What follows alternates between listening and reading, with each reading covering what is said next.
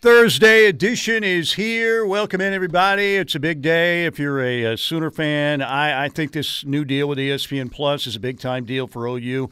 Say so long to Bally Sports. Uh, Bally Sports has been horrendous. Uh, keep in mind, again, if you're an Oklahoma City Thunder fan, you try to watch the game on the app a few times this year, and you're like, you, you can't get the game on the app. For an N B A basketball team. We're not talking about a high school basketball team. We're talking about an N B A basketball team. Major improvements, Sooner Vision and, uh, you know, Sooner Sports Properties, they're big time. They do things right. They're professional. They are among the best in the business. It's really a good product. So I think E S P N Plus with Sooner Vision on E S P N Plus is a great deal. You're going to see more games. Yes, you're going to have to change, you know, your habits a little bit, but this is a good deal. Do you think, Parker Thune, this move also perhaps helps expedite the Sooners' move to the S E C? I don't know if it runs that deep. I will say, though, what do you think it's like to be an executive at Bally Sports this morning? You you scroll through Twitter, and you're like, well, we didn't even do anything, and the entirety of O U Twitter is dunking on us. Yeah, all day. Well, Bally Sports should be dunked on, man. They're horrible. Uh, the job they did with the Thunder was was absolutely an embarrassment uh, this past season. And it's not a good product. Sorry. I mean, when when it changed from Fox Sports, you know, Southwest to Bally Sports, Oklahoma, we all kind of thought, you know what, it's going to be the same deal. It's just a logo change. The graphics will look different, maybe a few different sponsors or whatever. But it was an abysmal product. And, uh, you know, we'll see if the Thunder, if I'm Sam Presti, I am uh, irate about what happened this year. And I'd be trying to get out of a deal with Bally Sports, too, if I could. But this is good news, I think, for the Sooners uh, and their fans. And uh, Josie working his magic again. Sooner Vision on E S P N Plus. Uh, again, if you've got a Sooner Sports T V deal, don't worry about that. I think it runs out in July because this new deal starts in August. They're going to you don't have to cancel it or anything. They're going to take care of that for you. It's going to be a little bit of a change, but this is a good change. Unlike the change we're seeing in college football right now, this is a good change, I think. Speaking of uh, college football, we have a meeting happening uh, with Congress. Greg Sankey, the commissioner of the S E C, and George Kliafkoff, the uh, Pac twelve commissioner, uh, getting together with Congress. They're getting together with the Congress, man, trying to make some changes because we know that Congress is a great institution where things happen and they yeah, they, you know, they you know, take care of business, right? The best way to fix all this is to get the government involved. You're basically going to meet with a bunch of Lincoln Rileys. Liars and deceivers is what you're doing. So I don't know. Maybe they can get something. What I do like as to what I'm seeing out there the last couple of days, that people are speaking out about this. People in important positions are realizing, you know what, we got to get a handle on this. And it's not about, I hear some people saying, well, man, you you against guys, you know, being able to transfer and make money, that's un-American.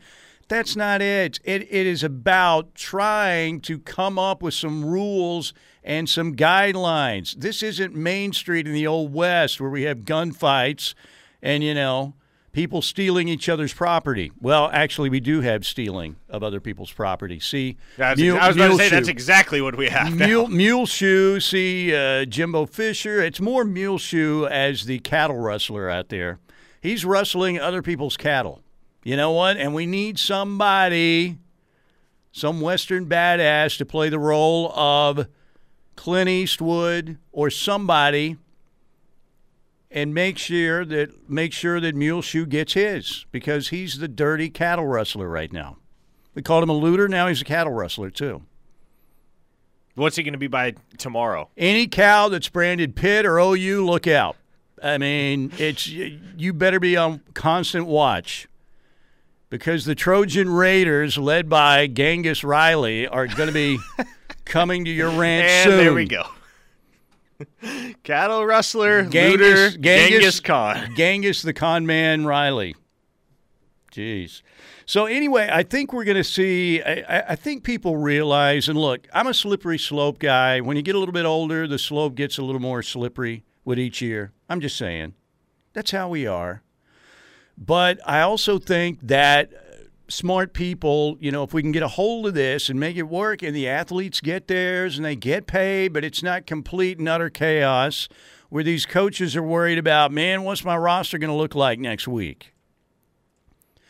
You need to have some continuity with your roster. You need to know who's going to be around. And, again, it's I think that Brent Venables' philosophy and the way he's gone about his business so far has been really good. We've played the sound bites about how the guys like. You've heard the promo with Teddy and Tyler from The Rush, and I think Teddy nails it. When you have rules that are set and laid out for you and there's no ambiguity involved, you actually like that. At first, it might be a little more difficult. You know, if you get down the road when you're a teenager and your parents lay down some pretty strict rules, but you know what they are, you don't have to guess about them. Guess what? Down the road when you mature a little bit, you look back and you say, you know what? My parents had it right. I was just a spoiled teenager that, you know, thought I was smarter than my folks at the time. And the majority of the people out there that go through that and maybe have parents like that, I'm not talking about, you know, abusive parents. I'm talking about parents that try and actually be parents to their kids instead of their friends. And later down the road, your kids usually appreciate that. You give them some guidance. That's what you're supposed to do. You're not supposed to be their best friend. You're supposed to be friendly with them. Uh, and not abusive, obviously, but you're supposed to guide them and prepare them for life. So I think the O U, uh, you know, roster has, has taken to that approach that Brent and this staff has brought in very, very favorably so far. But, again, they're not going to be immune to it. You're going to lose. You're going to lose your share. Um, but I think uh, the retention rate for Oklahoma looks like it's going to be pretty good. Uh, what do the Thunder games have to do with O U sports? Uh Bally Sports. They were both on Bally Sports. It doesn't take much of a brain to figure that out. It Bally Sports is horrible. That's what I was saying, to get away from Bally Sports, and Bally Sports Southwest is a big deal. So there you go. Oh, geez, Parenting Advice one oh one with Mike Steele. That's right. Uh, absolutely. Father knows best, right? And usually mom knows best too, actually. So I don't know. I like this deal for O U, though. And just the association with E S P N, to me, is more prestigious than being involved, certainly with Bally Sports, but also with Fox Sports. And, you know, Fox Sports does a good job, but st- still E S P N. I mean, E S P N is the brand and has been for a long time. And if you're the established brand and you've been out around for a long time, and you, unless you just totally stink, usually, you know, it's it's prestigious to be with that group. It's kind of like – I. Although I think also that when O U got that deal with uh, the Jordan brand, I thought that was really big because it looked super prestigious, and it is. It's almost like, well, you're just a Nike school. You're not a Jordan brand school. It looks better. You know, and who has that now? You've got Oklahoma, Michigan, North Carolina. Uh, somebody else out there has, and I'm trying to remember who else has it. But I think that was a prestigious deal for O U, very prestigious. And I think this E S P N Plus deal is also a pretty prestigious uh, thing for Oklahoma as well. It's going to ensure that Oklahoma sporting events actually make it to television, which was never a guarantee with Bally. That that's yes, that's what happened. So yes, uh, that's where Bally Sports. What is oh, what is the what do the Thunder have to do with O U sports? Uh, because they were both on Bally on the app and also, you know, on um, on your cable system. But you know, I, going back to what you mentioned about Venables' philosophy and how it's how it fits into the bigger picture of college football right now, it just becomes more and more of a refreshing departure from the norm with every single day and every single news story that passes and breaks, right? Because Brent Venables isn't begging anybody to come. He isn't begging anybody to stay. He is saying, you know what? This is the University of Oklahoma. If you want to be here, great. If you want to be somewhere else, we'll find somebody that does want to be here. And in an era where you have the N I L legislation and the transfer portal juxtaposing to such a degree as to allow the likes of Muleshoe to effectively use back channels to beg players to come to his institution with the promise of seven figures, it's refreshing to have the likes of a Brent Venables who is willing to say, you know what, we're not going to play that game. If you want to play football at the University of Oklahoma, come on along. If not, go your merry way, and I'll find somebody who does. It's almost like when you compare Brent, and again, we, we don't know that Brent's going to be hugely successful yet. I think he will be, But, you know, it still remains to be seen. He hasn't been a head coach yet. I think he's got all the attributes of a really good, possibly, a, you know, a really great head coach. We don't know for sure, particularly with the move to the S E C, but I'm betting that it's going to work out pretty well for Oklahoma. But when I look at these two approaches, I almost see Muleshoe again as get-rich-quick guy. He's the get-rich-quick scheme guy, you know? Brent Venables seems to be the guy that's building his portfolio for the long term to – stand the test of time, to, you know, not collapse with the market and be, you know, on, on whims and things and trends and things like that. He wants to build his program on a solid foundation. Now, again, I'm not sitting here telling you that uh, Muleshoe or Jimbo Fisher, those guys aren't thinking, I want a solid foundation here, but I just don't think their approach is that way. Florida is Jordan. Yeah, I didn't mention Florida. Michigan, Michigan, uh, North Carolina, Florida. Right. Yeah, exactly right. Thank you very much. So, anyway, we've got – do we have a moron on the text line today? I mean, we, we always have a moron dude, on the text line. I mean, it doesn't take but a few brain cells to realize why we're connecting the Thunder in Oklahoma, because the Thunder couldn't even get their games on Bally Sports Oklahoma, okay? Go listen to your country bumpkin music, all right? Whatever you're doing, it's real simple to make that connection. We were saying it was better because if you're an N B A basketball team and you can't get your games on the app, or half the time, not half the time, but a lot of the time, that when you can't even get your game to broadcast, you know, in its entirety, and you've got technical difficulties up on the screen all the time, that's the highest level of that sport, and you can't get your you know, broadcast company to work for you. That's why I'm saying it's a good deal for O U.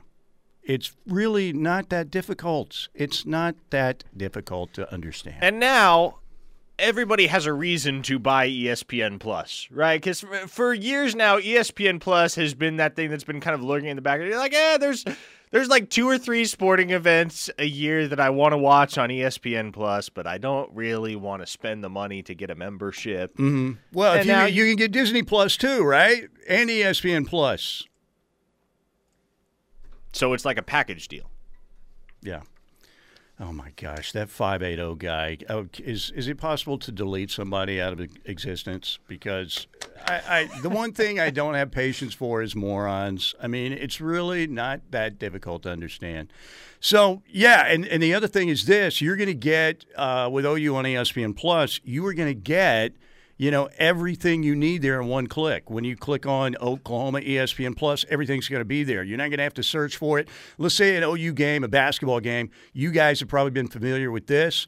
When, you know, you're looking for O U at Kansas State or whatever, and you got to go through, all right, watch N C double A basketball, scroll, scroll, scroll, scroll, scroll, scroll, scroll, you know, and then you finally find Oklahoma. And look, it only takes forty-five seconds or whatever. But the thing is, this is going to be much easier as well. All right, I'm sorry to get upset, but it's just sometimes it's like, hello, we're dealing with a Cro-Magnon man. There's a Cro-Magnon man out there in existence. I thought they were all gone. All right, thank you, Tim Lasher, and uh, your company. Tim Lasher, great Sooner, great company, Lasher Home Comfort Systems. You need your A C tune-up done right now. Tim Lasher and his company, Lasher Home Comfort Systems, can get it done. four oh five, five seven nine, three one one three. four oh five, five seven nine, three one one three. You know, I don't want to sound mean. I really don't, but gee, Christmas. To quote the great John Brooks, we'll be right back here on The Ref. Welcome back. Uh, looks like five eighty may have been trying to get under my skin and did. I'd like to apologize to anybody that I offended out there who loves a good country song. Yeah, get back to five eighty. I think, I think, you see what happens? I'm old. You can't mess with me like that, man. I'm not smart enough to get what's going on anymore, okay? I'm just saying. But he kept pushing the, like, what does the Thunder have to do with O U buttons? Because we've got a few people like that. You know, the minute you mention anything, I mean anything besides O U, that's like, what, oh, what? So I'm sorry that I called you Cro-Magnon man. So at least we know, at least we know That there isn't a Cro-Magnon man walking around out there, because that that could be frightening. Well, there is, just not on the text line. Well, yeah, there are some, probably there's some Cro-Magnons out there. But I had no idea, man. Come on, Steely, just trying to get under your skin. Okay. Like I said, sometimes if if I knew everybody's name, but we have just the numbers here. And my whole point on mentioning the uh, debacle with the Thunder was, like, it's great to get away with, uh, get away from. Thank you. My apologies. I think I've had too much energy drink today. That's that what could it is. be. Yeah, got that what, same, it is. What is that grape monster this, sitting in front of you? Is, this is a, the grape monster. Yes, ultraviolet flavor, right there. Sounds so, like heart, heart pal- palpitations to me. Uh, I think it says now with more heart palpitations. Yes, it's the extra strong one. So yeah, it's it's got taurine in it and car- carnitine or whatever. It's these these sound like great ingredients that the body would would love. The inevitable uh, energy drink crash is coming though. All right, so I apologize, five eighty. I thought you were real. I thought you were a real Cro-Magnon. You aren't. So that's good to know on two fronts. That, but again, as an old man, man, it's easy to mess with an old man. As a younger man, I probably would have clued in there. But you know what? When you mess with an old man, sometimes the old man fires back. Old people are cranky. Somebody's going to say my mom or Shay, you're not old. Stop talking about being old. No, I am. I am. You ready for some Bedlam softball tonight? Oh, is that tonight? Yes. It's Thursday, Friday, Saturday, seven o'clock. And guess what? It's on the big network. It's on regular E S P N. We don't have any N B A tonight. Not a single game. So the focus of the sports world will probably be on Marita-Hines Field tonight, Oklahoma and Oklahoma State. Well, you know what's going to happen then, right? Rain? No, Jordan Addison's going to announce that he's transferring to U S C right as first pitch is being delivered. That would be about the time that Muleshoe yeah, pulls the trigger, because that. What he's doing right now is delaying the process because he thinks we're all stupid, and if we delay this a couple of days, they'll know this wasn't a done deal, that Jordan looked around and picked us. No, Muleshoe, we have you figured out. We have you figured out. We know what your game's all about. Lies, deception, half-truths, maybe even quarter-truths. You can't fool us. You didn't fool us. We we were fooled for a while, but guess what? Like the Who said, we won't be fooled again. Meet the new boss, and he is not the same as the old boss. He has a lot more character. What a great song that is, by the way. What a great song. All right, let's hear from Grace Lyons, Sooner shortstop, number one Oklahoma, number seven Oklahoma State tonight, seven o'clock. It will be on E S P N. And then we have games, of course, on Friday, uh, six o'clock tomorrow night on E S P N two, and then Saturday at four o'clock on E S P N U. Here is Grace Lyons talking about the Sooners and their preparations this week for Bedlam. One thing coaches continued to say, um, honestly against any team, but specifically this weekend, um, we're going to get better this weekend. They're going to make us better one hundred percent with what they give out, because whenever, you know, we're going up against someone, I never want anyone to lay down or – just kind of give us half of their stuff. They're going to give us everything and, and some. So I'm excited just to see how our team responds. Um, but also I know that we're going to get better. Our pitchers are going to get better. Our hitting is going to get better. I just see um, a continual little increase in our game recently, and I think um, I'm excited to see if, you know, how that propels us. And um, just kind of there's always some extra passion that comes with Bedlam. So Um, I'm excited to see our little passionate ones get after it, and us little neutral guys can uh, just kind of keep it, keep it calm, but also they'll spur us on a little bit. There you go, Grace Lyons talking with the great Chris Plank earlier this week right here on The Ref. First pitch tonight, seven o'clock. Oklahoma State, number seven in the country, thirty-eight and nine. And the top-ranked Sooners are forty-five and one on the season. So that should be fun. Women's college softball is uh, is a fun, very fun sport. So we'll see what happens tonight. What's going on in recruiting? Do we have anything uh, happening there? Nah, man, it is all quiet on the Western front as of late. They are hosting a transfer wide receiver this weekend. Uh, for those of you that are V I Ps at O U Insider dot com, you know who that wide receiver is. Uh, I'm not going to say his name right now on air because it's still – Uh, not necessarily under wraps, but on the down low. Uh, but suffice it to say, there is a Power Five wide receiver in the transfer portal right now that Oklahoma will be hosting this weekend. It's Jordan Addison, so, all right? That's who it, it is. is. Can confirm it is not Jordan Addison. So Xavier Worthy? No, he's not in the portal. Wouldn't that be nice? Yeah. Oh, man. Uh, what do you think? Do you, you think this uh, meeting with uh, Sankey and Klyabkov, the uh, Pac twelve commissioner meeting Congress, is going to amount to anything, or is it just nothing gonna be, good? Going to be posturing and that's it? Yeah, it will amount to nothing good. It might amount to something, but nothing good. I mean, you know, who else, who else, hey, Steel Man, back in the day, Bruce Dern would have been the perfect man to to portray Muleshoe in a movie. Yes, that man knows his cinema, because Bruce Dern was hated by people and still is by some people. The actor, uh, obviously, Laura Dern's dad, he shot John Wayne, who was like the biggest star, you know, of his day, and maybe of all time, obviously uh, one of the biggest. You would talk John Wayne, Jimmy Stewart, Tom Hanks.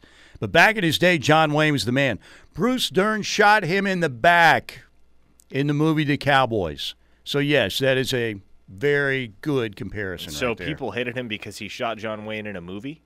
Yes, in the back. Not like, you know, in the West, you're supposed to have a duel, you know, and draw or whatever on Main Street in front of the saloon, but Bruce Dern just shot shot him in the back. Interesting. So, and we did compare Muleshoe. He is a cattle rustler right now. In the old West, he would have been a cattle rustler. Like I said, if you have a pit brand on your uh, on your livestock, or an O U brand on your livestock, or Oregon or whoever, look out. Muleshoe and his rustlers are coming. They're coming. They're going to take your barbed wire fence down, and they're just going to t- steal your cattle. That's what it amounts to, I think. Okay, uh, so we want to hear from you, as always, on the Air Comfort Solutions text line, four oh five, six five one, three four three nine, four oh five, six five one, three four three nine. We have some good guests today coming up as well. We have Joe Bednar. Eyes on Oklahoma Sooner Football newsletter also covers uh, all the other O U sports, but obviously a lot of focus on Sooner football. Joe Bednar will be joining us in the next segment on the uh, law offices of Rod Polson, Oklahoma Tax Resolution Line. And then at one thirty-five, Garen Emig is going to join us. We're going to talk about, uh, you know, what's going on in college football. Garen always is one of those guys out there who has a good angle on stuff, not afraid to upset people with a differing opinion. That's what a good columnist does, and Garen is certainly one of those. And Garen will be joining us coming up today at one thirty-five. So we're just getting underway on a Thursday. Hope your day's going along all right. Mike Steele, Parker Thune with you here on the home of Sooner fans, the Ref Radio Network. Yes, he is. He is Joe Bednar, publisher, Eyes on Oklahoma Sooner Football newsletter, covers uh, really all O U sports, but obviously big-time focus on Oklahoma football. Joe, it's been a couple weeks since we had you on. Hope everything's going well. Uh, college football continues to look like it's going down a very positive path, doesn't it? In the in the T V space, really good for O U right now, but uh, the N I L stuff is uh, kind of been strange. But, yeah, it's uh, it, it's been quite the time. It's been one of the busier off-seasons of college football that I can remember. What is the Bednar plan moving forward to improve college football and straighten this out? Do you have one? Man, I, I really don't know what you do at this point, because, I mean, you look it around at the collectives and whatnot, and it's uh, it's becoming a, a format that I think is, you know, I think it's beneficial for the players. I'm always going to be pro players and, you know, them getting their money, but they're, they're, the, the tampering stuff is uh, – I think that the N C double A's got to find it within their hearts to maybe, uh, you know, figure out a way to police that more than, you know, some of the some of the you know more stranger decisions to you know keep players you know sitting out or not, not giving them waivers if they're transferring. You know, there, there's a lot going on there, but just the some of the stuff you're seeing from coaches and uh, kind of in this world where you can essentially rebuild a roster over an off season. It's I think they got to figure out a way to make sure that the, you know. It's one of those things that college football's never really been a sport that's played by the rules, but, I mean, if they don't get that in check quick, it's going to – I think it's a slippery, slippery slope. Joe, is Muleshoe the biggest villain in college football right now? Has he surpassed Jimbo Fisher as the face of the evil empire? You know, it feels that way, and I, I think part of it is, and I thought, I thought I thought this was a good point that I saw on Twitter. I can't remember who said it, but like part of it is, I think, the just the L A aspect of it. I mean, uh, I think that when you kind of look around all sports, all levels, that when, you know, when you think of some of the, the teams that most people just don't appreciate, it's the Lakers, it's it's the Dodgers. Um, you know, obviously the Rams just essentially dropped a bag to win a Super Bowl, so. Um, it's different. It's a, it's a different world for, for U S C football to have that interest and to kind of infuse cash into that program like they haven't before. But, you know, I think that Lincoln Riley definitely fits that mold just because, I mean, this is nothing new. I think, you know, the three of us probably kind of have a good understanding of some of the stuff that Lincoln Riley did while he was at Oklahoma. You know, some of the transfers, you know, a Mike Woods shows up after spring practice, you know, and then on the flip side of that, you know, he's trying to, you know, keep a guy like Chandler Morris or Austin Kendall from transferring to, you know, another Big twelve school. So I think this was just kind of inevitable um, as far as just how Lincoln Riley operates. I'm not saying it's right or wrong, but I think it's uh, I think it's rubbing people the wrong way, and I think he's just got to kind of own that. And honestly, would love if he kind of leaned into it. I think it would be a lot more enjoyable if he did. There's a lot out there that is uh, positive about Brent Venables and this new staff coming aboard in Norman. I, I think that, you know, uh, Brent's passion and the way he conducts himself and goes about his business. Uh, you know, a lot of people already knew kind of what he was all about when he had his first tenure at Oklahoma, but now they see a, a, an even more mature, uh, different kind of Brent Venables with a lot of the same traits, but also he looks more like a head coach right now. Um, what do you think, though, with all the positives, what do you think the biggest challenges will be for Brent and this staff uh, in the first couple of years? I mean, I think that they're kind of at a crossroads where I think that Brent has a very specific way that he wants to recruit, and I don't know if that's going to necessarily fit in with modern college football, and I'm not saying it's not going to work. I think that Brent Venables is going to get the guys that he wants, and he's going to find a lot of, I think, diamonds in the rough. He did a great job of that at Clemson. But you're gonna, I think you're gonna have to adjust expectations, evolve with the times, and I think that Brent and honestly Clemson as a program when he was there, like, did a good job, I think, of kind of navigating those things. So like my concerns aren't high by any means, but he's got to adapt, and that, that's kind of the the name of the game right now with N I L. The, the the programs that are figuring out ways to kind of take advantage of this are succeeding on the recruiting trail, and it remains to be seen if they'll actually put out a winning product on a field on Saturdays. But, you know, I think Brent Venables is smart enough, and he's got enough guys around him. They've got a huge staff, all those brains in one room. I think they're going to be able to figure it out. But, you know, you got to combat that because I think that, like I said, I think he had a clear goal in mind of how he wanted to run the program. I think he's going to have to deal with a few curveballs, but I think someone like Brent Venables is smart enough to kind of, you know, navigate those things. Now, Joe, obviously today in this era of college football that we're entering and already have entered to a certain extent, it's easier than ever for a player to jump ship if they're not pleased with their current situation at a given institution. And the Sooners lost only three players in the transfer portal throughout the spring. All three of those guys really just depth players at best in Nathan Rollins-Kabonge, Noah Arinze, and Cody Jackson as well. How big of a win is that for Brent Venables and his staff? Oh, it's, I mean, it's absolutely huge. I mean, you, you look from the top down. I mean, you know, you mentioned the three guys that are, you know, they're, they're, they're for depth, and, you know, maybe they could have turned into to something later on down the line. But, I mean, I think it just kind of reemphasizes that Brent's culture is going to be something that players are going to, you know, take a liking to. I think that he, the way that he's running the program right now, just from an outsider's perspective, has been pretty remarkable, just that he's kind of come in, laid out his plan, you know, in his like three-hour-long press conferences, and uh, the players are buying in, and I think that's a cliche word that, you know, coaches, you know, throw around, but the fact that there hasn't been a mass exodus like you, you see um, around college football when coaching changes happen, it's just a testament, and maybe part of it is just the O U brand is that strong, but I think it's a, it's a huge win for Brent, and uh, I think it's one of those things that, you know, I don't think every offseason is going to be like this. You're probably, you know, going to get a few, you know, bigger, uh, you know, turn, more turnover and, you know, maybe maybe every few years or so like that. But I think for, for the most part that Brent's doing a great job of, you know, getting those guys to buy in. And I, I'm excited to see what that looks like over, you know, the course of, a, you know, an entire season. Joe Bednar is our guest. We only ask the very serious professional questions here, so I'll close with this, Joe. When the final battle for college football is wa- uh, is waged, and it's good versus evil, And uh, the four horsemen of the college football apocalypse, Muleshoe, Jimbo Fisher, the N I L, and the portal, are coming at you. Which Sooner beat reporter do you want in the foxhole with you the most, that you trust the most to fight and win that war for you? Oh, man. Just any Sooner reporter that any in the, in the yes. market? Any, yeah, any any of them. You can mention another station's name if you want. Not the station's name, but the reporter, that's fine.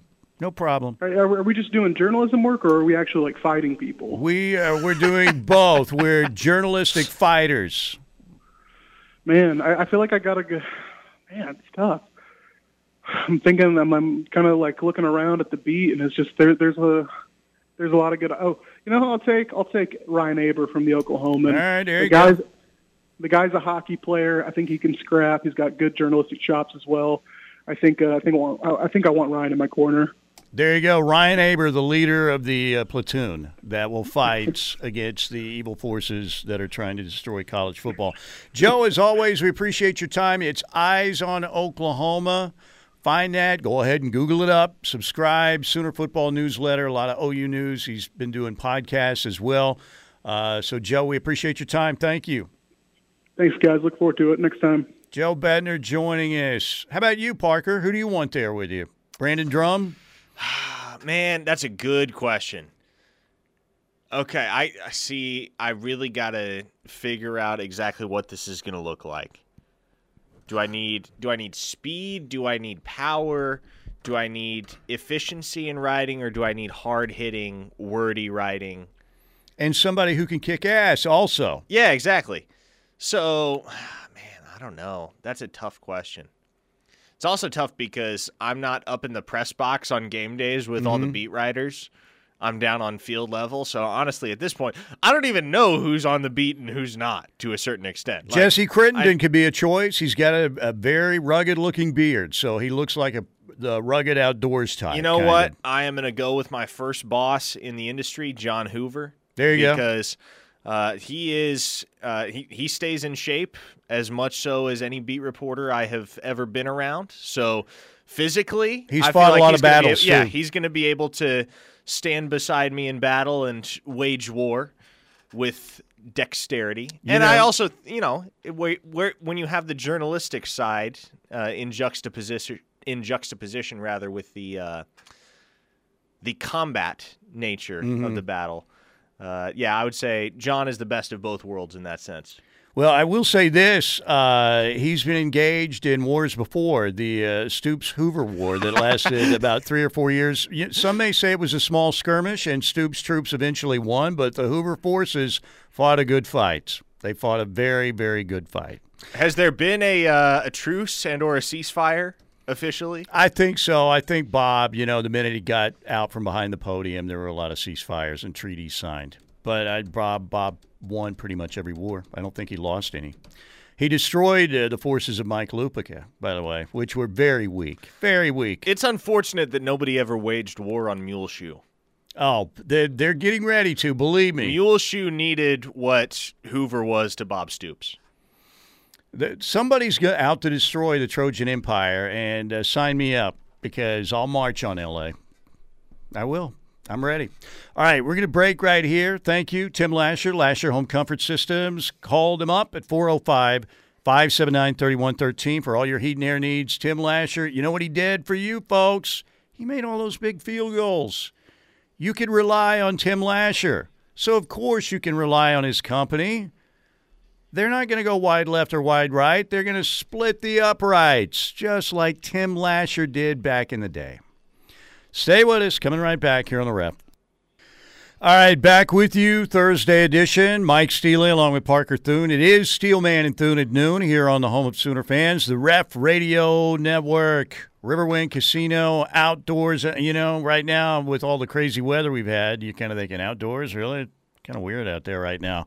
But you know what? It's always going to be fun to get outdoors and go to a great concert at Beats and Bites, and it's back for the sixth consecutive year. We are talking about May twenty-eighth for the opening date. Opening night, Night Ranger and Starship with Mickey Thomas on May twenty-eighth. And then in June, June eighteenth, Everclear with Sister Hazel and Deep Blue Something. And then in July, two big-time shows, the Randy Rogers Band on July ninth with a great fireworks display afterwards, and then Scotty McCreery on July thirtieth out at Riverwind for Beats and Bites twenty twenty-two. All the best local food trucks are going to be out there, retail vendors, games for the kids, activities for the kids. Again, the fireworks show after the Randy Rogers Band on July ninth. Craft beer, all the great craft beer from a great local brewery, uh, Coop Ale Works at Beats and Bites Festival twenty twenty-two, and you can get your tickets right now. Your individual tickets are only five bucks a piece. You can get them online at riverwind dot com, or you can uh, get them at the box office right now as well. But that's a heck of a deal. Five bucks for each individual ticket, and it's it's a great time. It's always a cool event, kid friendly, family friendly, and a lot of fun. Beats and Bites Festival twenty twenty-two at Riverwind Casino. Normally, I would be doing my streaming show at Riverwind today and tomorrow, but we had a power outage at Shea Stadium, and the power finally came back on this morning, and that threw me about three hours behind on my prep for radio and the stream, so it wasn't possible for me to get out there in a timely manner and set up my streaming equipment. But we'll be back out there um, on May twelfth and thirteenth out at Chips and Ales Pub Restaurant. So... Uh, yeah, that was kind of weird. Also, you know what we had, Parker, last night? I, uh, of course, as the power is out, and of course I'm dead asleep and, and Shay wakes up, but we had a smoke detector that the battery went dead on, so it's chirping like crazy. Okay. So we have to go get the large ladder and get up there and change out the battery in pitch black darkness with a cell phone flashlight. But it was a great team effort. It was ninety percent Shay, ten percent me. Uh, but I did get up on the ladder because I, I have no fear. Actually, I have a ton of fear. But anyway, we were able to get it done. But, you know, th- those smoke detectors, they never go off at a convenient time, do no, they? No, they don't. It's no, like don't. You know, I hate smoke detectors. And I understand their practical use. Yeah. I understand why they are necessary. But they just cause so much more trouble than they're worth. But I tell you what, though, man, you get a fire in your house and you're asleep, you're going to be glad you have one. So, yes, you're right, though. Sometimes, and when they go off, they're so noisy. And, of course, in the middle of a power outage that lasted seven or eight hours, of course, the smoke detector battery goes bad. And I don't know how it is with your smoke detectors at home, but at my place, what happens is whenever I set off the smoke detector, and it happens so frequently, I don't understand why. It's like I'll boil a pot of water and the smoke detector is going off. Mm-hmm. I've never understood it. Hmm. I might just have the most sensitive smoke detector in the history of smoke detectors. But anyway, once it goes off and I go up and deactivate it, right, for the remainder of the day, every so often, probably every about ninety minutes to two hours, it'll just chirp repeatedly for about thirty seconds and then shut off and then do the same thing another couple hours later. Hmm. Well, you get the super sensitive model, like you said, I guess. Maybe. I don't know. Or maybe you're, you're you know, you are. I, you're not going to be like this. I know it because you're, you know, very mature for your age, and you don't look like a kid who got much trouble. But is do you have somebody coming in there that's got, like, you know, funny cigarettes or something setting it off? No, there is. That's the thing. There's never any actual smoke in my apartment. There's Even no smoke. Even when I'm cooking, but the smoke detector detects smoke. Even somehow, when I'm cooking, and I cook a lot, there is steam. Sure, mm-hmm. There is never smoke. I don't understand it. Hmm. Well, everybody, you know, will tell you you've got to have them. And we do have to have them because they, they save lives, but at times they can be super... Uh, Persnickety. Uh, yes, absolutely. All right, do we have time to get a couple texts in before we get out of here at the top of the yeah, hour? Yeah, let's see. The Air Comfort Solutions text line uh, switched its format overnight, and it's really throwing me for a loop because it used to be that I'd sit here by the computer and I could see the texts side by side with mm-hmm. the uh, actual text box as the text would be pouring in, and now I have to click to an entirely different screen to see all the text. So it's messing with me a little bit, but let's see what we have on the Air Comfort Solutions text line. Uh, Kendall says, Parker's lying. He's hitting the grass. I uh, I'm not a very smart man, but I would bet ninety-eight percent of my bank account, but that is not happening. No, ninety-nine point five percent. One listener asks, can I pick Teddy as my apocalypse partner? Yeah, Teddy would be a good one, man. Teddy's on the side of good, too. I suppose, but does he qualify as a beat reporter? He's a color analyst. Um, yeah, kind, I guess kind of a, a technicality, in a roundabout there. way. Different yeah. roles, but okay. Well, I, I'll accept the answer. We'll uh, we'll take it. One listener says Alesh back. Yeah. Well, Al could get in a foxhole and you'd never see him. Of course, you would never see him again. You know, just on the battlefield either. Well, the hat would probably give him away. I want Steely and Steely's uncle. You don't want me uncle, though. Yeah, uncle has fought many wars. Many wars with his bare hands. No doubt. We haven't heard from him in way too he's long. He's coming on with Toby tomorrow morning at oh, seven thirty-five. Yeah, he's okay, coming on look with at Toby. That. The drought is over. Tomorrow morning uh, on the T-Row uh, in the morning show with uh, Toby and T J. What convinced him to come out of the foxhole? I don't know. The last we heard, he was trying to become a preferred walk-on at Rice so he could go play against U S C in the opener. I don't know if he has made the squad or not. I guess we'll find out. I mean, if, if there's one, if there's one school that your average Joe could make as a preferred walk-on, could make the football team for, it's probably Rice. He said again, he said the reason why was if he makes the roster, he's going to run out in pregame and act like he's tripping and go for Mule Shoe's knees in the pregame warm-up. Is that a dirty move? I mean, Mule Shoe's dirtied it up quite a bit. Might be fair game. All right, we'll take a break right here. Another hour to go, including a conversation with Garen Emig next hour right here on The Ref. Keep it here. All right, welcome back. How you what doing? Are, what are you cracking up I'm about, I'm laughing Steely? Because a friend of mine said, you said Hoover's forces defeated Stoops' troops in a few battles. Can you tell us one? Uh, I would say that Hoover's forces won the Battle of Google Mountain against uh, Stoops' troops, and that was the famous, go ahead, go okay, go ahead, Google it up, because he got Bob's reaction there. So I would give a victory to uh, Hoover's forces Uh, against Stoops' troops in that battle. But uh, they got absolutely decimated in the uh, Cotton Bowl clash. Didn't I we thought have... it was a stupid question then. I think it's a stupid question now. Didn't we have the uh, the Stillwater standoff as well? The Stillwater standoff was long and bloody, yes, very. But uh, Stoops' troops, I think, won a war of attrition there. But uh, Hoover's Hoover's forces had to feel pretty good about winning the Battle of Google Mountain. But after that, it was all downhill. So I think that what year was that where, okay, go, go ahead and Google it up. And uh, I don't know, what, two thousand five, something like that? I don't know. But that would be the one victory I would I would say that happened. I'm going to go ahead and Google it up to find out exactly when that was. Yeah, see if you can.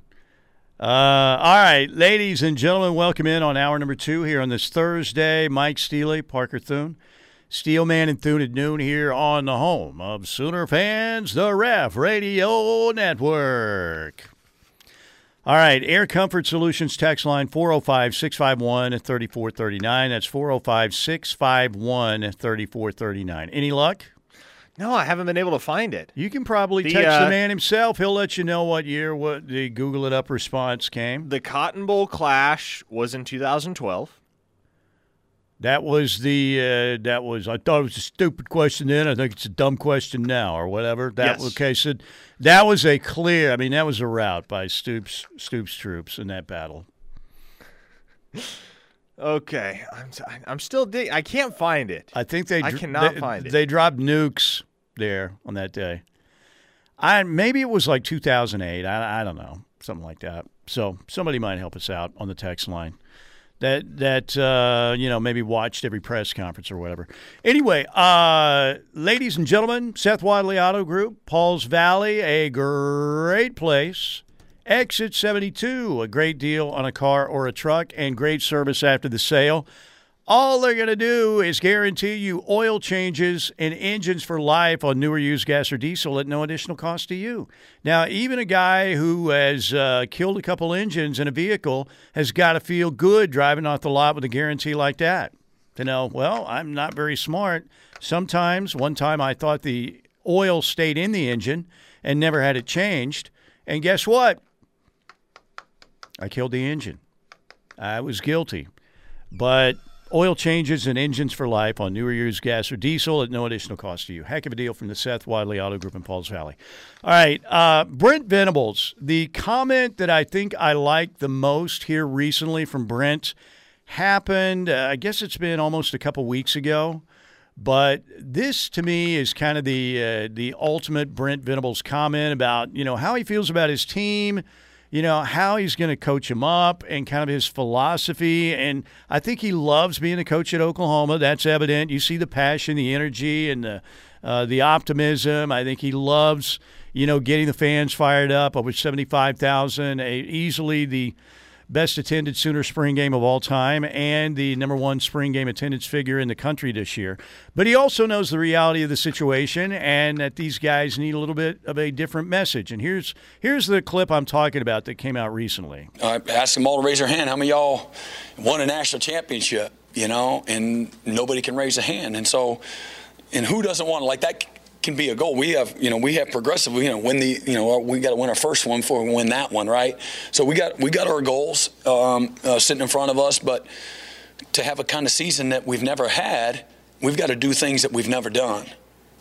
Period. And um, and that's kind of a, sometimes that's a scary place to go. You can't just keep doing what you have been doing. You'll continue to get the same results. So we got to change it up. And but they know that. That's what's cool for for me, uh, to stand up in front of them every day as as as a leader, and to get that kind of buy-in, ownership, accountability, um, discipline, the toughness that it takes to show up that way every day. I don't take that for granted whatsoever. And uh, what we do is hard, and um, to be good is really hard, but be consistent is so much harder. To be consistent is so much harder, and we want to be the model of consistency. And uh, but we really do um, intentionally are trying to take this again from where we've been, good, okay, to great. Sooner fans love hearing that because, again, they're tired of being on the doorstep, you know, and knocking on that door. They nearly kicked it in with that Baker two thousand seventeen team, but they couldn't get it done. And since then, again, Oklahoma's still been a great program. They've been the uh, clearly the best program in the Big twelve, but, not, you know, Sooner fans, that's kind of old hat to them now. Didn't even win the Big twelve last year. Muleshoe was out taking personal days down the stretch, of course, um, and, and lying to everybody. And I think we saw that team was pretty disjointed. But Sooner fans, they want a national championship, man. That's what they want. And, again, uh, haven't had one since two thousand. That is a long drought.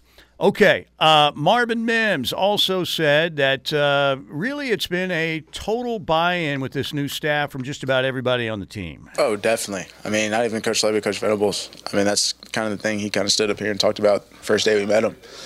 And, I mean, um, as far as that goes, I mean, after last year, I can definitely say that the reason this team is going to do what it's going to do this year is because we're all on the same page. I mean, there's no question about that. We're all one unit. We're all bought in. I mean, they've they've definitely cracked down on that, and that's the biggest difference. I mean, past years is crazy. I mean, first year, go one and two, lose, lose the first two Big twelve games. Last year, head coach leaves, two quarterbacks leave, a lot of other people leave, key players. And, um, I mean, now I can comfortably say that we are all on the exact same page, so that's really good for us. So, let's read between the lines here. Everybody wasn't on the same page before. No, no. That is what Marvin Mims is telling you. I don't even think they were. Disjointed is the perfect word. I don't even think they had the same book, right? I mean, it was uh, – and again, look, did we overrate that team? Possibly. I still think it far from uh, came close to living up to its potential.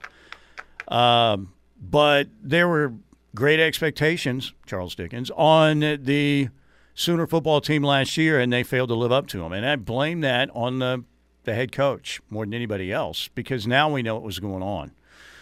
And I'm not saying he didn't coach any, but I clearly his mind was elsewhere.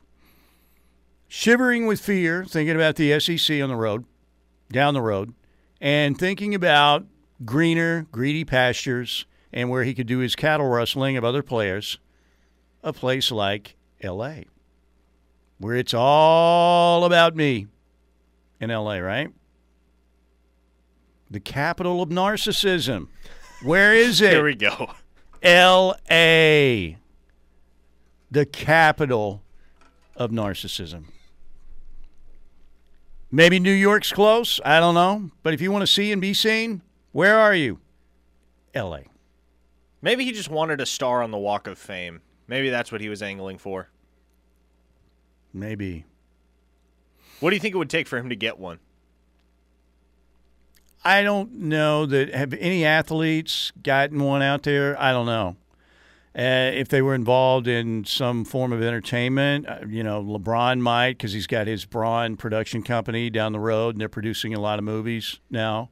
But I don't know. I don't know. Does, like, Magic Johnson have one? I don't know. I don't know. But if, if any Mule athletes Shoe... on the Hollywood Walk of Fame, we need to go ahead and Google it up. If Mule Shoe were to play a movie role in Hollywood, what would he play? Who would he play? Uh... Linda Blair and The Exorcist. I don't know, levitating above the bed with his head spinning, being doused with holy water by a priest. I don't know. Who is a uh, who is an S O B character in the movies? Oh, it just kind of depends on your genre. There are a yeah, lot of I'm them. Trying to think of another one. I'm going to go with, uh, what was Linda Blair's uh, character's? Reagan, I believe, was the name of the character. So... you can hit us up in the Air Comfort Solutions text line and let us know uh, what role Mule Shoe would play as a villain in the movies. What would be the best role? He can role? be Casey Affleck's stunt double. Okay. They they can have him ride the motorcycle that crashes. All right, yeah. Um, that's a very good question. We need some answers to that. We need some answers to that. What? Somebody said Casey Anthony's lawyer. Casey Anthony, oh my gosh, where is she now? That family was a piece of work. Jeez, what a family that was. And uh, man, Nancy Grace made a career out of that. Is Nancy Grace still around? I don't know. The O J trial and Casey Anthony put a lot of money in the Nancy Grace accounts back in the day. Okay, so Mule Shoe's film role is going to be in the remake of a movie that has an insufferably milquetoast character who is also incredibly evil. Jack Nicholson and A Few Good Men, finally. You're damn right I did. Did you tamper in the portal? I want the truth. Oh, man. Finally. We're going to have to we're gonna have to noodle on this. Fredo and the Godfather. Scar and Lion King. Oh, man. Good stuff. All right, we should break right here. Kathy Bates in misery. Yes, he's trying to hobble the rest of college football. I'm your biggest fan. All right, we're going to break right here, and we're just getting warmed up in hour number two. We do have Garen Emig coming up, Tulsa World columnist, talking about the future of college football. Here in just a bit, and we uh, want to hear from you on the Air Comfort Solutions text line. Be right back. Mike, this is the answer right here. Okay. Mule Shoe's film role would be White Goodman in Dodgeball. That is one thousand percent the perfect role. Oh, whoever sent that man. in, you are the winner. It's pretty good. Pretty good. L R is the Jax Teller of Sons of Anarchy. Yeah, not bad. Scooter McGavin from Happy Gilmore. Terry Silver in Cobra Kai. Yeah. Oh, uh, White, White Goodman, that takes the cake. That is the winner for me. The Wicked Beep of the West. From Sooner Dorothy. Well, hopefully the program will start melting out in uh, SoCal, but it's going to take a while because, like I said, he's quick fix guy. He's the dude who's got the get-rich-quick scheme. And uh, hopefully we'll go bankrupt. Well, we know morally bankrupt. Moral bankruptcy is already here. They've Chapter eleven that. But real bankruptcy to the S C football program hopefully will happen down the road, too. Other than that, I wish him great things out there. All right, you want to get back to the text line. And, again, uh, we're going to have Garen Emig on with us, Tulsa World, here in a little bit. Uh, did you watch Cobra Kai at all, by the way? No, I did not. Did you ever watch? Well, see, the Karate Kid movies were before your time, too. I, I always have to remember how young you are. I yeah, mean, we, you were barely around for the Sooners' last national championship. Yeah, I, I mean, barely around. Like what? Quite like, literally barely around. Like six months or something? Well, no, it, it had been almost two years. Almost I two years. I was almost years. two. Oh, yeah. But, um, the, so the Air Comfort Solutions text line, Kendall says, tell Parker to search classic Bob Stoops postgame on YouTube. So I know I know what you're referring to, Kendall. That is the Cotton Bowl clash. Yes. We're that trying is, to find the Battle of Google Mountain. Yes, the Battle of Google Mountain is what we're searching for. That was a heroic uh, effort as Hoover's forces stood up to the Stoops troops that day and won a small skirmish there on Google Mountain. Muleshoe would be the perfect Ike Clanton. Appears tough in the gang, but a giant coward one-on-one. Now, that's a really good one right there, too. That's excellent. That's really good. One listener says he could be O J's white Bronco driver. By the way, uh, if you would, get in our uh, sound bites. And five five O J on Baker, because Sooner fans will love this. O J Simpson, where did he go to? U S C. Talking about the Baker Mayfield situation. We've got murder. We've got Muleshoe. We've got Baker Mayfield all rolled into one. Hey, Twitter world, it's me, yours truly. Well, today we're talking about uh, Baker Mayfield, what to do with Baker. Well, it's apparent that nobody's going to make any real significant trade for Baker, at least not yet. If I'm running the uh, Cleveland Browns, uh, I'm keeping Baker until uh, Deshaun Watson arrives. As a matter of fact, I'm starting the season with Baker. Uh, and if Baker goes... Um, Four and two, five and one, assuming it's a six-game suspension. Um, hey, that's going to be good for Baker, because at that point in time, uh, uh, we're going to know what's going on in in Carolina uh, with with Sam Darnold. We're going to know what's going on up in Seattle. We're going to know what's going on in Houston with the young kid Mills, uh, and I think we're going to know what's going on in Atlanta uh, with Marcus Mariota. Uh, uh, Baker may have more value uh, after six games. Uh, you have plenty of time to trade Baker if you have to, and there's teams that may decide they're not happy with what they got, and they may go for Baker. No doubt about it. Baker could be undefeated. Uh, when Deshaun Watson arrives, Deshaun Watson is the quarterback. There you go. He sounded uh, like he was... knocked back a couple there. Or yeah, something. I was about to say... Had a few club specials. That think, was an adventure. Going around the uh, golf course there. You know what? You think Muleshoe put him up to the, hey, O J, Lincoln, listen. Man, can you appease O U fans for me? Say something good about Baker. Because if there's anybody who's going to appease the O U fan base, it's going to be somebody from U S C who's committed homicide. Right? Allegedly. Allegedly. So, uh, anyway, if Baker could get in the transfer portal, does he go to S C or Oklahoma? He's not going to U S C. I think he was, man, he you saw the pictures of a young Baker Mayfield wearing the – but I, I guess you, you figure out who can be bought. And, look, I'm not sitting here saying, you know, if, you, uh, if you're offered that sum of money and you're Jordan Addison, are we? Is the Jordan Addison thing going to come out today, you think? No, probably won't come out today. And it's it's that's all orchestrated because they don't want it to look. It's kind of like, I think we figured out that's what happened with the Caleb Williams deal. Take a couple trips, man. Go, yeah. Take, hey, hey, yeah, get get Caleb to take a couple trips, you know. We'll put up a smoke screen here. Yeah, let's, Ole Miss, Wisconsin would be great. Mm. L S U could come into the picture. And then you guys just, you know, come here. Mm. I don't know if it was that orchestrated because there really wasn't an opportunity for it to be that orchestrated. True. With Caleb. Well, I don't with, know why, because Muleshoe wasn't supposed to contact somebody during that time, right? Mm. But he's got his henchmen. Trace Armstrong. That is a great word, henchman. He's got his henchmen. Like I said, he's the cattle rustler of college football now. Whatever brand is on your herd of cattle, it doesn't matter. Mule Shoe is going to take down your barbed wire fence and steal your prize cattle. And I don't want to refer to athletes as kids, but you know what I'm saying, right? No, the analogy works.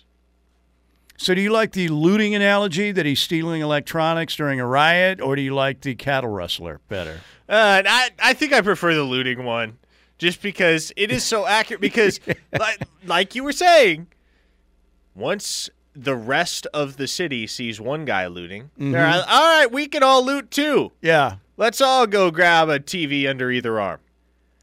And that's that's college that's, football's on fire right now. College that's football, what's happening. College football is the downtown square, and it's ablaze.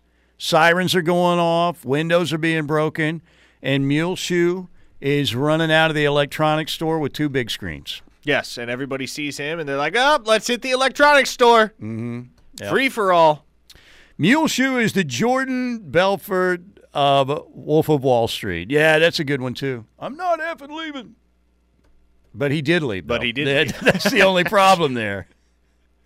He basically said that, though, right after Bedlam. I'm not effing leaving, like Jordan Belfort in uh, Wolf of Wall Street. Isn't that? I think that's the uh, the clip that Braden Willis used on Twitter to announce he was coming back for a fifth year. Mm-hmm. So good. So very good. All right, so we have Garen Emig coming up in the next segment. Baker wouldn't go to S C. Kyler would, I bet. Interesting. What do you think if that situation arose back in the day? No, no, I don't think so. You think Kyler would have been at Oklahoma? I think Kyler would have been at Oklahoma too.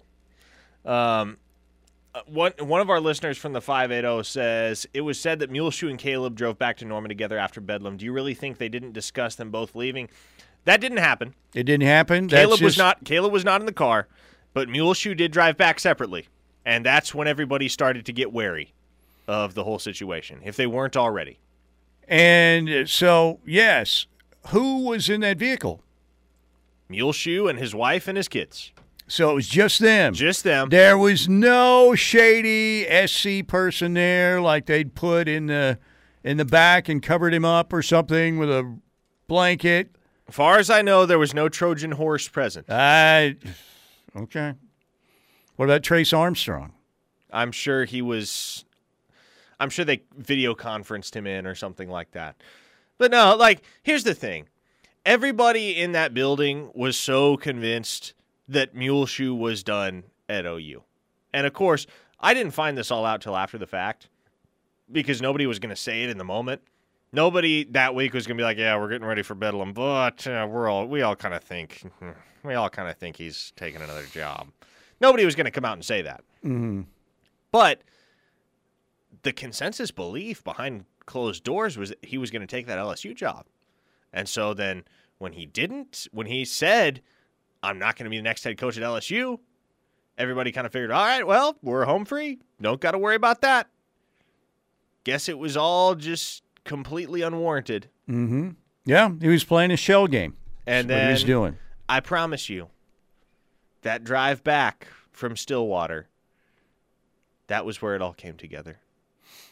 Now, not not that it came together in the sense that that's when he hatched the deal with U S C, because I think most everyone agrees that was done very far in advance. But that was when – that was kind of how you knew when he was driving back separately from the team on the bus. Once it came out that that was the case – it's like, okay, well, he knew. He knew leaving Stillwater on that Saturday night he'd coached his last Why game in Oklahoma. Why didn't he protest what was a blatant interference call? Exactly. You know, that would have set up the Sooners, uh, and I'm not saying that lost Oklahoma the game. Who knows if they scored, but they've got a great chance to score, right? We've seen Mule Shoe go ballistic before. We saw it happen in the Baylor game. Now, again, I think he was checked out then, too. I think that was more about the crowd control and that kind of stuff, worrying about the safety of his, or maybe that was uh, his, you know, Oscar-winning performance right there that he still cared. I don't know. But for him not to really protest at all, that's called at the end of Bedlam that basically sealed the deal. That was weird to me in the moment. but I had it on pretty good authority that he wasn't going to L S U. So I was like, you know what? I, whatever. I'm not going to read too much into it. And then the next day when the U S C news broke, I was like, yeah, well, I should have read into it. Because that was a telltale sign. Something yeah. is not right here. That's right. Okay, we're going to break right here. We've got Garen Emig coming up. Garen always has a great take on what's happening in the world of sports, and I know he's got some ideas about what's happening right now. Is the house completely ablaze right now, or can we save it? We'll ask Garen that question when we get back. I, I think we're going to save it. But there's going to have to be some restructuring of the foundation, and we're going to have to maybe have a couple new coats of paint put on. We'll talk about that when we get back here on The Ref. Keep it here. Welcome back, ladies and gentlemen. Yes, everybody's a little bit dazed and confused with college football right now, no doubt. Who is going to lead us out of this mess? Maybe it is Garen Emig from the Tulsa World. Tulsa World columnist joining us on the uh, law offices of Rod Polston, Oklahoma Tax Resolution Line. Garen, when we talked, it's been a couple months, uh, you know, we had talked about, man, what's college football going to look like in two or three years? Maybe we should have said two or three months. How is this a raging inferno that can't really be put out now, or are you confident that something can be done to kind of, you know, get, get us back on track with college football? I I think we're going to move forward one way or the other, right? It's just a matter of how that looks. Sport's not going to go anywhere, but you you use the word restructuring, and I think that's that's apt. There, there is going to have to be restructuring, and, and I sort of think, Mike, we've reached a point where sort of I, I don't think we can have it both ways anymore. I mean, this this has been teetering on, you know, college football's been teetering on sort of a separate enterprise away from the university for a while now, with all the money that's that's generated and the you know the, the ante that's up with regarding uh, you know with regard to uh, salary, coaches' salaries, with regard to expenditures on the program, and with regard to obviously media contracts. And when they did the right thing, and let's be clear, N I L is the right thing, right? When they when they when they implemented that in the aftermath of the Supreme Court decision last summer. Uh, all that has done is, is has led us to the fact that you, this really is not. It, it just is. A, it's a corporation. It's a business. Um, the, the what's happened with the collectives and the and the booster involvement and the inducements, whether predictable or not, uh, has only reinforced it. And so, you can try to put the term as guardrails on this. You can go to Congress, which I guess.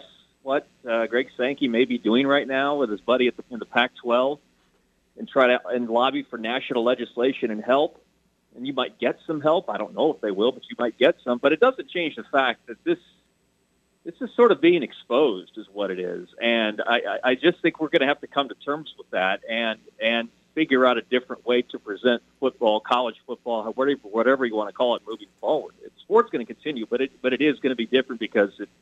This is no longer sort. This is no longer a hypocrisy, in my opinion. Now, Garen, what is your primary concern moving forward in college football if things continue along their current path and the N C A A and the governing parties aren't able to rein this all in? Is it the evaporation of amateurism? Is it balance of power? What more than anything else do you think college football is going to have to reckon with in terms of a tangible issue in the long term?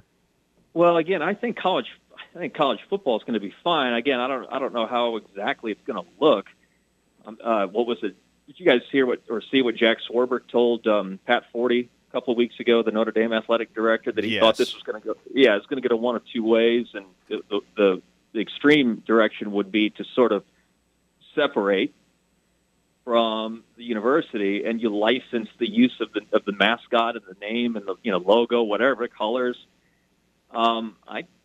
Sort of on track with that, given everything that's happened since he spoke, or since since his words got out, courtesy of Forty's uh, story. Um, I but that that enterprise is going to continue. The, the one concern I have is the rest of, of the sports on campus. Um, this this should scare the blank out of the Olympic sports, because the funding model has been college football's contracts and the N C A A basketball tournament revenue. That funds yep. everything else. Bingo. In, in a, yeah, in an athletic department. And so even something as big a deal as, as softball at Oklahoma, right, or even um, women's basketball at Connecticut, um, you know, uh, take your take your so- take a, take your best soccer program, your best track program. Uh, that's what's going to be threatened if, in fact, uh, college football breaks off, or maybe even you know men's basketball joins it. But we're talking football. If college football breaks off and, and sort of does its own. What what what was it, what it used to be called, Mike? You remember this? C, remember the C F A? Yep, yep. The old College Football Association. That that yeah, in the eighties. If we have sort of another iteration of that. Um, it won't just be for media. It won't just be for the sake of media. It'll be for the sake of the sport this time. And if the sport breaks off, then what, what's threatened is everything else under the college athletics umbrella, at least as we know it. And then you have to figure out a way to, to fund that and to generate revenue for that to keep it afloat. What do you make of this uh, Oklahoma deal with E S P N Plus? A lot of people think it's a great deal. I personally think it's a great deal. But do you think in this some way is uh, helping expedite the process of Oklahoma going to the S E C too? Oh, I don't know. I mean, the contract was maybe, but the contract was expiring, what, June thirtieth? And there had been, I mean, it was the way that the, the old, I mean, when O U entered into this, well, it's been almost a decade now. It, it was still we still knew of something called Fox Sports Southwest. I think that's what it used to be called. And and so you, you had a traditional linear cable outlet for your for your tier three programming, the, the, mostly the Olympic sports plus some men's basketball games, right?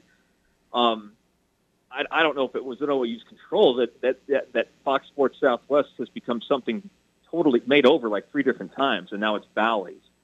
Um, I know that. that E S P N continues to assert more control over um, this this part of the country uh, when it comes to programming. Big twelve, O U's still a Big twelve school. S E C, O U's going to be a big uh, an S E C school. And so I think I just think it made sense that you had an expiration of a media contract and you had a, a natural landing spot that, that was interested clearly in O S U or in O U content. I mean, look, uh, they're talking about how expansive this thing's going to be. Um, I, I don't know if it expedites the process any at all, Mike. I I, I think it becomes a, uh, a convenient transition for O U's third-tier programming as much as anything, and it's another excuse that if you haven't accepted the fact that you better stream to find your favorite team, you better you better do it if you haven't already. That that point's driven home as well. Now, Garen, you mentioned the Olympic sports, uh, going back a couple minutes, and Oklahoma is one of the few schools across the country that uh, continues to sponsor some of those non-revenue generating sports, one of the very few that still uh, sponsors men's gymnastics in particular. And so when you're referring to Tier three programming and some of those Olympic sports uh, being involved uh, in that whole deal, how good, how beneficial do you think it is for those sports at the University of Oklahoma that this deal is getting inked? Oh, yeah, no, it's exposure, right? I mean, it, and it was it was beneficial Ten years ago when they announced Sooner, Sooner Sports powered by Fox Sports Network or Fox Sports Southwest, the original uh, name of it. Um, and and so that hasn't changed. I do think uh, consumers, viewers have, have by now, to my point I just made, have gotten used to the fact that they're going to have to start if if if, if, they've, if they've been dragged kicking and screaming into streaming instead of, you know, flipping on the T V. I, I, th- I think they're used to that as well. So I don't think, I think, I think they're not going to take a hit in terms of, well, we're going to have less viewers because they just don't know how to find it on, on the streaming service. No, I think everyone's gotten the hang of it by now, or ninety percent of us have. So no, the exposure is great. The money O U is going to get is great. This is, this is, the, this is something they can keep. The third tier programming is all theirs. Uh, they don't have to share it with anyone in the conference, whether it's the Big twelve or in the future the S E C. That part's great, but again, uh, the, the the funding comes from your your media deals uh, with Fox and E S P N or whoever, C B S, N B C, whoever it's going to be when the Big twelve, you know, re-ups or well, they'll know it's going to be the E S P N with the S E C and the the billions of dollars that flow in uh, courtesy of the N C A A basketball tournament from. from uh, the C B S family of networks. And so it helps, to answer your question, but if, if again, we have a break-off with regard to football, uh, it, they're still going to need they're going to need a lot more than uh, than Sooner Vision money uh, to stay afloat. All right, Garen Emig, our guest. Garen, before we let you go, um, do you like the? Uh, would you say what is Lincoln Riley Muleshoe closer to? Is he the guy in the town square when the when the town is burning that's looting the electronics, or do you like him more to the cattle wrestler? Yeah, I was I was listening, and I feel almost guilty coming on. This is like interrupting the the, the I'm as mad as hell, and I'm not going to take it anymore. Ransom Network. I, uh, this is this is how bad I feel coming on and interrupting your your, your just stream of conscience, man. I mean, that uh, guy was like five minutes. You, you could go five hours. I I'm think. as mad as hell, and I'm not going to take it anymore. We we need yeah. to tell people to go to their windows. What a great that Peter Finch scene is one of the best ever. Oh, yeah. So good. Yeah, he won an Academy Award yeah. just for that one scene. I yeah. think. Anyway, not that it, no, not that anyone needs to know how old I am and referencing a nineteen seventy-four, you know, movie. But, yeah, I'll, how about this? I'll reference an eighties movie. What about the James Spader character in uh, Pretty in Pink? Ah, uh, okay, yeah, yeah. Now, I know he's a little older, but kind of a kind of a silent assassin, mm-hmm. sort of yeah. smug, right? Yeah. Um, how long do you think this is going to last with Oklahoma? Look, hand up, N G L.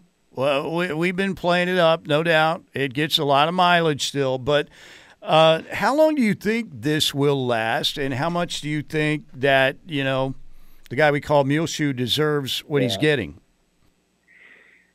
A couple things have to happen, Mike. Uh, it'll help if Brent Venables succeeds to the degree that Riley did and Bob yep. Stoops did before uh, Riley. Agreed. Right? We, Yeah, they, if Venables is able to maintain that success and win Big twelve titles and, and not and, and yes, not just get to the playoff, but win in the playoff, um, that's going to make everyone uh, around here feel a whole lot better. The other thing that might happen is that Riley um, is a bust in, at Southern Cal, and then you know I think Oklahoma, a lot of Oklahoma fans might take some glee in, in his lack of success, but after a while, uh, it doesn't. It's easier to sort of, you know, chuckle than, than just be boiling mad. And if and if Riley goes out there and turns into Pete Carroll, all that's going to do is, is rile the base here even more, isn't it? Especially if yeah. if Brent if Brent can't succeed to Lincoln's degree, um, or maybe he coaches the Trojans for just two years and takes uh, takes over the Chargers, right? Yeah, that's what Parker seems to think is going to happen, that Lincoln Riley will be there a couple, maybe three years, and then head to the N F L. So yeah, and, we'll and then it. And then I know O U fans will always keep track of them, but again, it, it might at least, uh, you know, a couple of torches get put out as a result. Yes, but yeah, that's it, right. It's going to be it's, as of now, it's going to be a while. I, I, especially this season, I'm going to listen. I'm supposed to write just about the Sooners and, and most, well, not just about the Sooners, Sooners in Oklahoma State. I get the feeling I'm, I'm going to have to keep at least one eye on everything that's Trojans. Yeah, I think you're right. Well, isn't uh, Lincoln Riley's new mansion up on a mountain overlooking the ocean? It's kind of like Frankenstein's castle with a really nice pool, you know? So, anyway. Garen, thank you so much. I appreciate it. It's always good to talk to you and, and pick your brain on things. Thank you yeah. for uh, coming on with us. Yeah, I hope it made some sense. You did. Talking to you. Great All sense. Right, see you. Garen Emig, Tulsa World, joining us here on the law offices of Rod Polston, Oklahoma Tax Resolution Line. Did you see that uh, Kendall sent us some Bob Stoops links?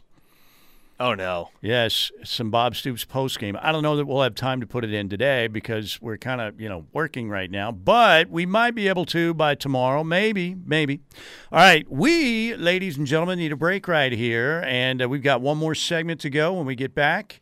All right, thank you to the Seth Wadley Auto Group in Pauls Valley, Exit seventy-two, for a great deal on a car or truck. We're sponsoring our second hour. Awesome, Better Than Ezra. I love the end of the song, too. Remember that? Yeah, that's right, or whatever. You remember the ending of the song? Not offhand, no. It's pretty good. All right, stay with us. That was a horrible impression by me, though, but most of them like, are. What, what is that? Yeah, you have to listen to the end of the song. We'll be right back. Okay, we are back. Man, you never know what kind of question you're going to get. But uh, how about this? Out of nowhere, old school listener on Twitter. I'm not going to mention names here because it might get him in trouble, but he said, Steely, you used to run the Babe tournament. Settle an argument. Who is the greatest supermodel of all time? Yeah, we got out of the Babe Tournament business a long time ago. Long time ago in a galaxy very far away. But if you ask my opinion, um, man, I, Yasmine Goree would probably be my choice. She's way back when. Uh, so I don't know. But it, I don't know who the greatest of all time would be. You know, who's the Tom Brady of supermodels? I don't know. Hey, we have a text from Doug the Contrarian. Doug the Contrarian. Really? Are we going to get angry to end the show? Oh, Wait a minute. Go. I'm not sure if I want this to end the show. No, you'll love this. Really. I don't want to drive home, drive home today. Normally, I'd be going to Riverwind because of the power outage. I couldn't make it out there this morning. But am I going to drive home angry, be an angry driver on yeah, the streets? I guess we'll see. So Doug says, what do you say to those of us who are retired and on fixed incomes when O U content can only be seen on a streaming service? To me, it is nothing more than legalized extortion. To many, another ten dollars a month expense is inconsequential. To some, however, it means sacrificing something else. I already have to listen to much of O U sports like basketball and softball on my transistor radio. Well, I mean, that's that stinks, no doubt. And, uh, you know, there are a lot of good people out there that don't have a huge bank account. And for those people, you know, I don't know, what do you, what is it going to be, like ten bucks a month or something like that? I guess E S P N yeah, Plus, some, Disney, some Disney Plus. Um, you know, I don't know. And, uh, you know, people that have are, are well-to-do and have a lot of disposable income are like, oh, come on, it's ten bucks. Well, to some people, that's actually a lot. So, um, you know, Doug, I wish I had a good answer for you, man. I know. It's just the way – look, we've seen this time and time again with E S P N Plus where we're thinking, okay, well, where's the game this – oh, it's an E S P N Plus game. Now, luckily, I already had E S P N Plus and Disney Plus. I kind of bundle all, you know, like you bundle all that stuff together. And we kind of think, yeah, it's only eight, nine bucks a month when we first get into it. But for some people, that is a choice, man. So, you know, I feel for those people. And I know some people are like, oh, come on, man, it's ten bucks a month. But you've you've never been in that situation, obviously. But how, you know, they have been trying to get us to get with the streaming for a long time. I'm talking about them. You know who they are, the greedy people. And, uh, you know, whether it's Amazon Prime. And, look, we have all of them. It's pretty ridiculous how many we have. But they push sports over there as well. So um, guess what? People, business people, like to make more money. Even when they have a lot of money, they still like to make more of it. So it's all about just the hustle. Yeah. Final text of the day. Guys, I was watching last year's Texas game and had to stop watching because Carl's Junior and Muleshoe in O U gear made me angry. Is that bad? No, I think that's still a response that uh, a lot of people have, no doubt about it. I totally get it. I totally get it. Okay, we got to get out of here. Thanks to the Seth Wadley Auto Group in Paul's Valley. And don't forget, Riverwind Casino, great deal. Beats and Bites twenty twenty-two is right around the corner. We're talking about May twenty-eighth, the first show out, Night Ranger and Starship with Mickey Thomas. Then in June, we've got Everclear, Sister Hazel, and Deep Blue Something. Two big shows in July, the Randy Rogers Band on July ninth, and Scotty McCreery on July thirtieth. You can get your individual tickets right now. They're they're only five bucks a piece.